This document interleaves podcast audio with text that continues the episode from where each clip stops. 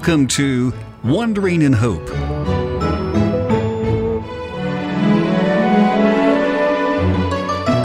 Now, here's Madisonville Church of God pastor Josh Benson. Hello, everybody. This is Pastor Josh, pastor at Madisonville Church of God in Madisonville, Tennessee. We are uh, going to be uploading some new, fresh content to our podcast, Wandering, W A N D E R I N G, Wandering in Hope. So we hope you check that out. Um, follow along. Uh, we sort of were in limbo there for the month of November, just life happening, you know, but we're getting back into the swing of things. And so check our church's Facebook page out, Madisonville Church of God, and check the podcast out and subscribe and follow. Um, the whole month of December at church, we focus on a single theme. And that that theme, that larger motif behind everything we do, is basically God with us. Those three words. What powerful words that they are. Um, I really had this revelation every year for the month of December to dwell on this theme of God with us. The first year that I pastored at Madisonville. From 2014 to 2015, my life was was dramatically changed and I went through the just the most difficult time of, of my life. And I remember that the greatest lie that I was ever told at my lowest point was that I was alone. And I came out of that trial in my life, and God just restored my life and started doing just crazy stuff, just really blessing me off the chain. And I learned the greatest truth. And that truth was that I was never alone that at no moment, there wasn't a single second of my life that I was actually ever alone. But I learned how dangerous, I learned how dark, I learned how demented the feeling of loneliness is and how detrimental it is to a human's life. And so during that month of December at church, we dwell on this fact that, that God is with us, that we're never alone. So fast forward a little bit, 2015, and my life had dramatically changed. Ashley and I got married in January 2015. My wife and I uh, just got promoted at work to a new job, just a real life altering kind of promotion. Just a lot of things happening, man. Really good stuff. Later that year in September, we started pastoring the church. Well, it was the first year that my younger brother, my youngest brother, Jeffrey, had ever duck hunted. So I got a little hunting story, but you got to hear this. It was December 25th, and it was warm. Weather wasn't good for duck hunting, wasn't ducky.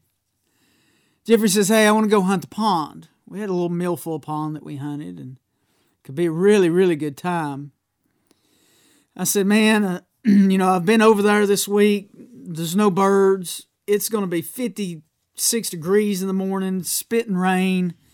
You know, it's it's the worst day you could choose to go duck hunting. It's crazy. So Jeffrey wakes me up that morning. He's like, "Hey, you're to go with me? We going?" And I knew Jeffrey didn't know how to get through the gate. Jeffrey didn't know he, he, he didn't know how to set up on the pond. He didn't know anything about how to get in there and hunt that place. So if I didn't go, he was going to be in just a terrible mess. So I got up, put my clothes on, did not want to walk out the door, made him drive, and we went anyway. So we get out there on the pond. It's, you know, about an hour's passed after shooting light. There's nothing flying. There are no birds in the sky at all. Nothing to even look at. We've been there for about an hour. And we look up, and six, seven hundred yards out, I see two birds, and they're flying up over the tree line. I could tell they were mallards. Jeffrey picks up and starts to call at them. I said, "Man, don't don't fool with them. They're too far out." They got about 300, to 400 yards out. I picked up and I blew a really loud, aggressive call to them, what duck hunters call a hail call. It's like, hey, hey, hey, you know, we're down here. Check us out. I never missed a beat. They just flew on out of sight over the tree line. So we sit there maybe five, ten minutes, and I catch movement out of the corner of my eye, and I look, and there's two ducks, and they're flying back out.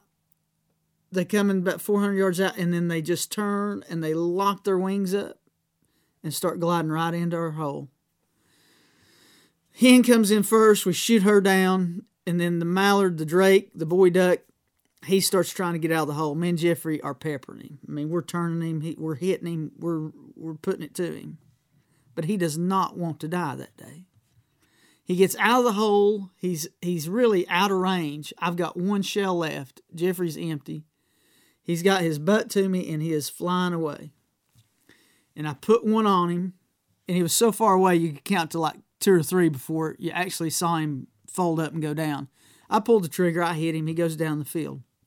I was like, all right, Jeffrey, you can go get them ducks. You drug me out here today in miserable, hot, pouring rain for two mallards. So Jeffrey runs out, he grabs the hen off the water, and he goes out to the field and he gets this mallard. Where we're at, we're standing sort of in the woods, and you got to walk through the woods to come around the backside of the pond where we stand because the rest of it's out in the open field. So he gets around the woods, I hear him hollering. He's screaming. He's like, Josh, Josh, Josh. And I'm like, what's going on, man? I thought he's hurt. So he comes running around through there, and he's holding this mallard drake by the leg. And when he got within, you know, 20 feet of me, I saw, I saw the band. It had a metal band on its leg. And I knew what it was when I seen it because I've seen them before. It wasn't a typical U.S. Forest Service band that the federal government bans birds with. This was different. And I knew what it was because I know one man that's got one. It was what they call a Jack Miner band. Now, listen to this. There's a point to this. Just listen. Over 100 years ago, there was a man named Jack Miner. He was the father of modern day waterfowl conservation. He lived in Kingsville, Ontario, Canada. He started banding geese created a refuge for them, started banding them, putting metal bands on their legs. And this was enabling him to track migration patterns as they would fly south from Canada through the United States. Well, he wound up not just getting geese, but ducks too. So he started banding the ducks. And his son carries on that tradition now. Old man Jack Miner, who started that, is dead now. Anyway, Jack Miner was a Christian man. Every band that he put on a duck had these things on it. It had a serial number on it and a batch number. The batch number told what batch of birds and bands that duck was was allocated to. So what they do is they'll have like three or four different scripture verses and they'll band these birds in allotments with bands that have the same scripture verse. Okay, so it has a batch number, it has a number on it that denotes the date of the, the year that it was banded. It has an inscription on it that says Jack Miner Foundation, Kingsville, Ontario, Canada, and it has a scripture on it. There was a guy that asked Miner one time, he asked him, he said, Jack, why you you know, why are you putting scripture verses on these bands? And he said, Well, he said, I, you know, he said, I believe in the Lord. I believe God's told me to do this. He said, and every year we pray over all of the bands that go on our birds. And I believe, Miner said, he said, I believe that every human being who winds up with one of these bands in their hand, that God meant for them to have that verse. That's pretty crazy. All right, so Jeffrey comes running, and a Jack Miner band is a very rare thing. Your chances of going downtown tonight and buying a lottery ticket at the local gas station and winning 200 grand are better than you shooting a Jack Miner banded bird. Like for real. It's it's it's the most prized uh, piece of memorabilia that a duck hunter can get from the field. For example, my lanyard that has my Jack Miner band and my government bands on it not so much because of the government band, but because of the Jack Miner band. When it is in my house, it is out of sight. So if somebody broke in my house, they'd not know, they'd never know, they'd never find it.